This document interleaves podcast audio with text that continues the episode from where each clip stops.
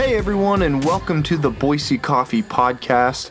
I'm your host, Colin Mansfield, and today is a super special day for anyone who loves podcasts, whether you're someone who listens to them or someone who makes them. Today is International Podcast Day. But if you're a coffee lover, there's something else that's special about this weekend. Yesterday, September 29th, was National Coffee Day in the United States and a few other countries around the world. Hopefully, you were able to get out into your communities and enjoy some free coffee. But wait, there's more. Tomorrow, October 2nd, is another day dedicated to coffee lovers. It's International Coffee Day. I'll talk about that more in a little bit. And as if all of these national and international holidays weren't enough, this weekend marks another special milestone for me. On September 29th, 2009, I started BoiseCoffee.org. So, to review, September 29th was National Coffee Day and the seven year anniversary of BoiseCoffee.org. September 30th is International Podcast Day, and October 1st is International Coffee Day.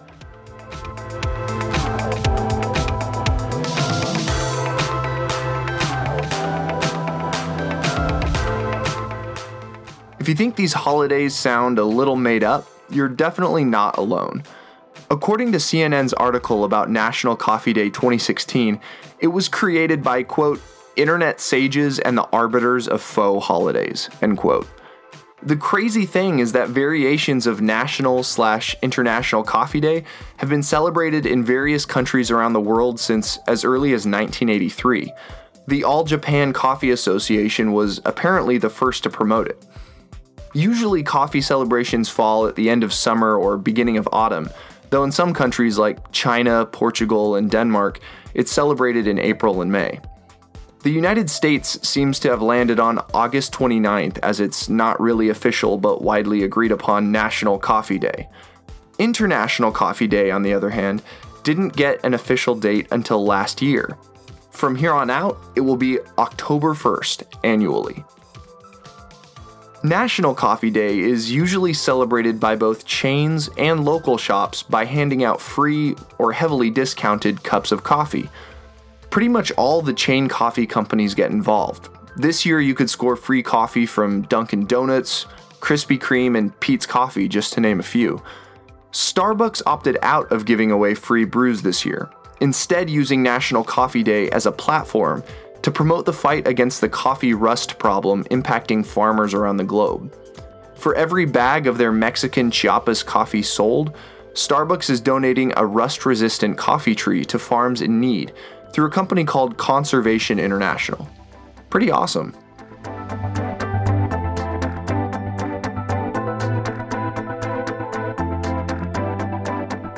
International Coffee Day is a little different. Last year, the International Coffee Organization, that's an organization that was established in 1963 in collaboration with the United Nations. They officially established International Coffee Day as a yearly celebration that happens on October 1st. It's a lot less nebulous of a holiday. There's a dedicated website where coffee shops from around the globe can submit their events and specials.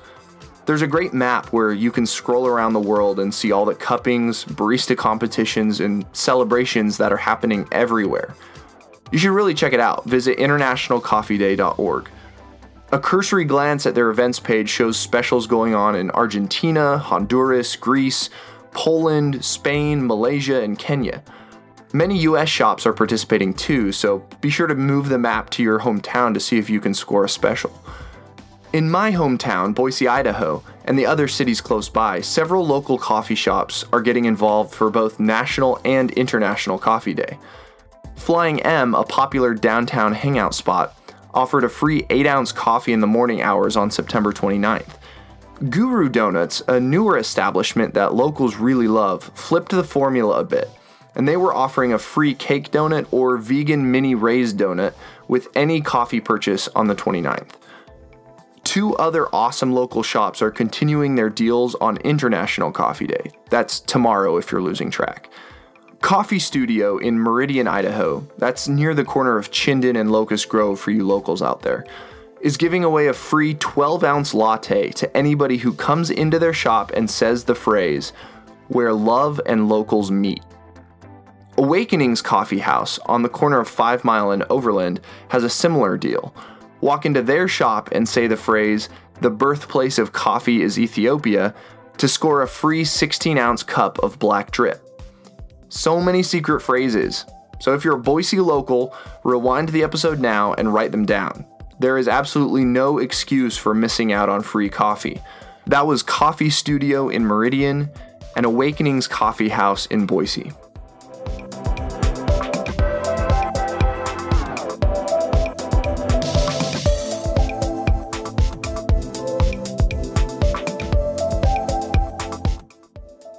Alright, so now that you know the differences between National Coffee Day and International Coffee Day, as well as where to look to find the deals, let's talk a little bit about podcasting. Today is International Podcast Day, and it's being celebrated by listeners and creators around the globe. So, how to get started? According to the official website, internationalpodcastday.com, in the summer of 2013, Steve Lee, he's the founder of Modern Life Network, heard a radio announcement for National Senior Citizens Day. Now, I thought that was pretty cool, but it begged the question why wasn't there a day to celebrate podcasting? Steve got to work, and by 2014, just the next year, the first podcast day was established, and it was a huge success. Now, to help get the rest of the world involved, it was rebranded as International Podcast Day the following year. International Podcast Day focuses on promoting podcasting worldwide through education and public engagement. Tons of shows are participating, making today possibly the best day to discover shows that you've never heard. One easy way to do that is to hop on Twitter and search for hashtag podcast day. For show creators, this is an opportunity to score new listeners and to share the love by promoting other programs that you love. So I'd like to take this opportunity to recommend my favorite shows, which I'll do in no particular order. I selected these shows based purely on my regular listening habits, and I can tell you that all of them are excellent, both in terms of quality and in terms of content. I'll start with This American Life. It's possibly the most famous podcast out there, and for good reason. It's a weekly program put out by NPR that is narrative and reporting driven.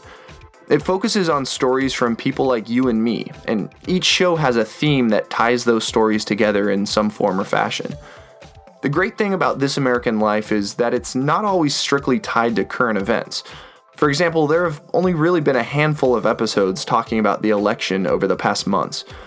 I've found that it can be a breath of fresh air when the rest of the media is covering the latest scandal or inflammatory comment. Next, if you're a fan of campfire stories and haunted houses, I recommend checking out Lore. It's a bi weekly show about the frightening history behind common folklore. The host, Aaron Mahnke, doesn't do any interviews or have any guests on the show. In many ways, the episodes are closer to chapters from a high quality audiobook. My wife and I started listening to lore around Halloween last year, and I can tell you that there's absolutely no better way to get into the spirit of ghouls and vampires than by having someone tell you that maybe, just maybe, those fictions are based in fact. If you like pop culture and stories about the internet, I recommend listening to Reply All, a podcast put out by Gimlet Media. Actually, all of Gimlet's shows are great, but Reply All is a legacy show that's been around for years. The hosts, Alex and PJ, explore the weird world of the internet and tell stories in a way that's palatable and interesting for just about anyone. They've dug into questions like why can't anyone in New York City get Verizon Fios internet despite all the advertisements plastered on every corner? And the answer is a lot weirder than you might think. If you're a religious person, or even a person who's tired of religion, give the Robcast a listen. It's a weekly podcast put out by author and former pastor Rob Bell. Rob has written some amazing books like Love Wins and What We Talk About When We Talk About God. He's both artist and speaker, but approaches the deepest questions about life in a way that's simultaneously respectful to all belief systems and challenging to the very core. His episodes are usually short and to the point, making them the perfect companion for your morning commute or Bible study. Finally, my list wouldn't be complete unless I highlighted another great coffee podcast. Coffee Podcast by Cat and Cloud is an informal, excellent show put out by Jared Truby and Chris Baca. These guys first met at the Western Regional Barista Competition in 2006, and by now have essentially assimilated into a single entity known as Trubaca. Chris is a three time US Barista Championship finalist and Regional Barista Championship winner. Jared was in the finals in the US Barista Championship and took first place in the Western Regional Barista Championship. Both of these guys know the craft of coffee, but neither of them are snobby about it. The show is super laid back and with enough California charm mixed in to make you wish that you were hanging out with these guys sharing coffee notes.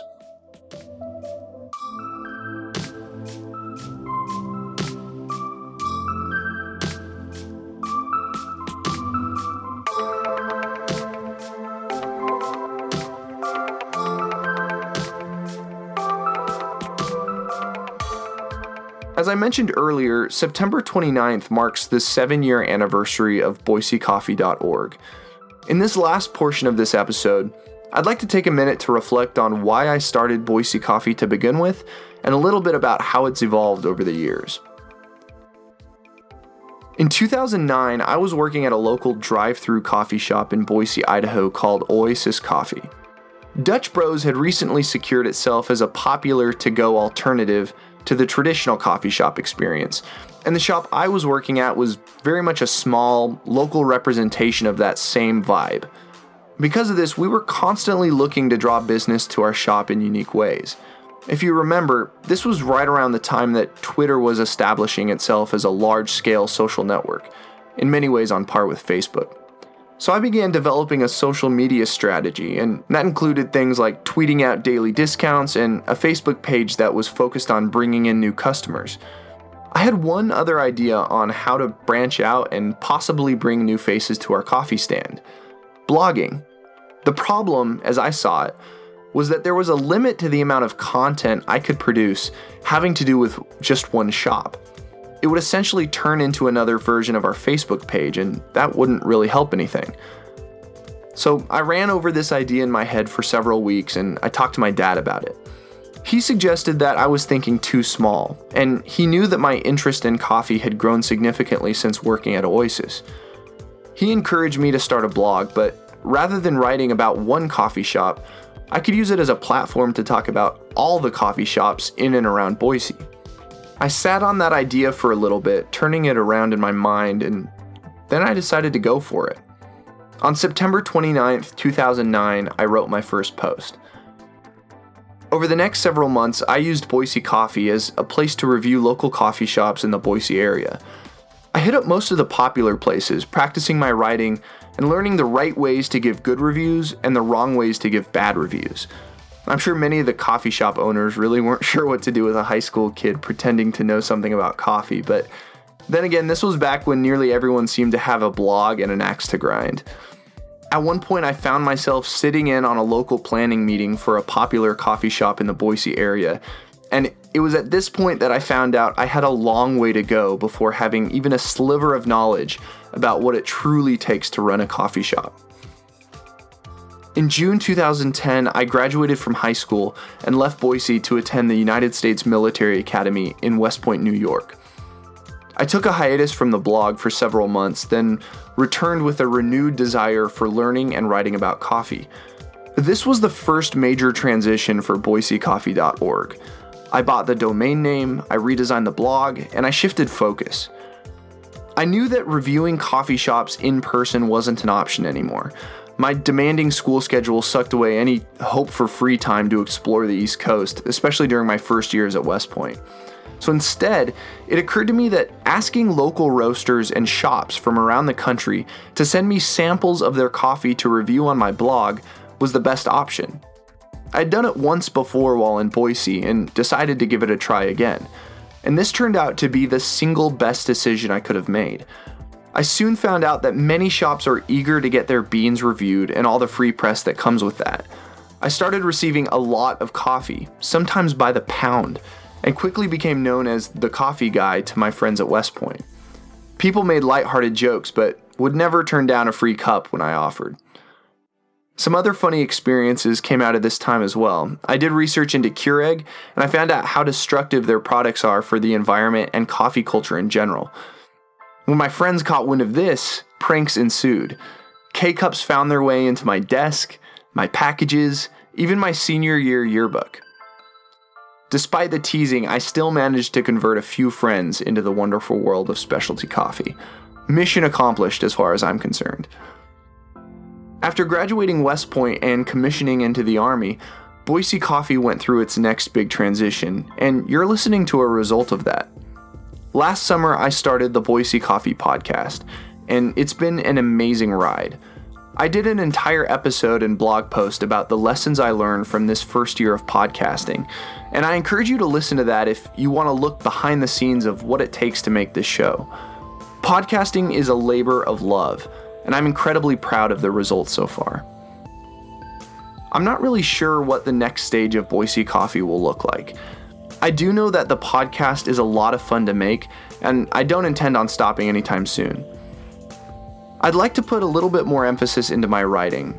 Some stories lend themselves better to the written medium than to audio, I think. I found that while I enjoy reviewing coffee, my favorite part about creating new content is finding the history and stories surrounding coffee. There's a good chance that you'll see more of that, with less of a focus on reviewing individual roasts. That said, I'm always open to returning to my roots.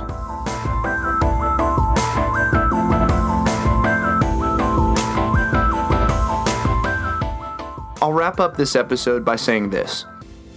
The best thing about coffee, as far as I'm concerned, is that it brings people together.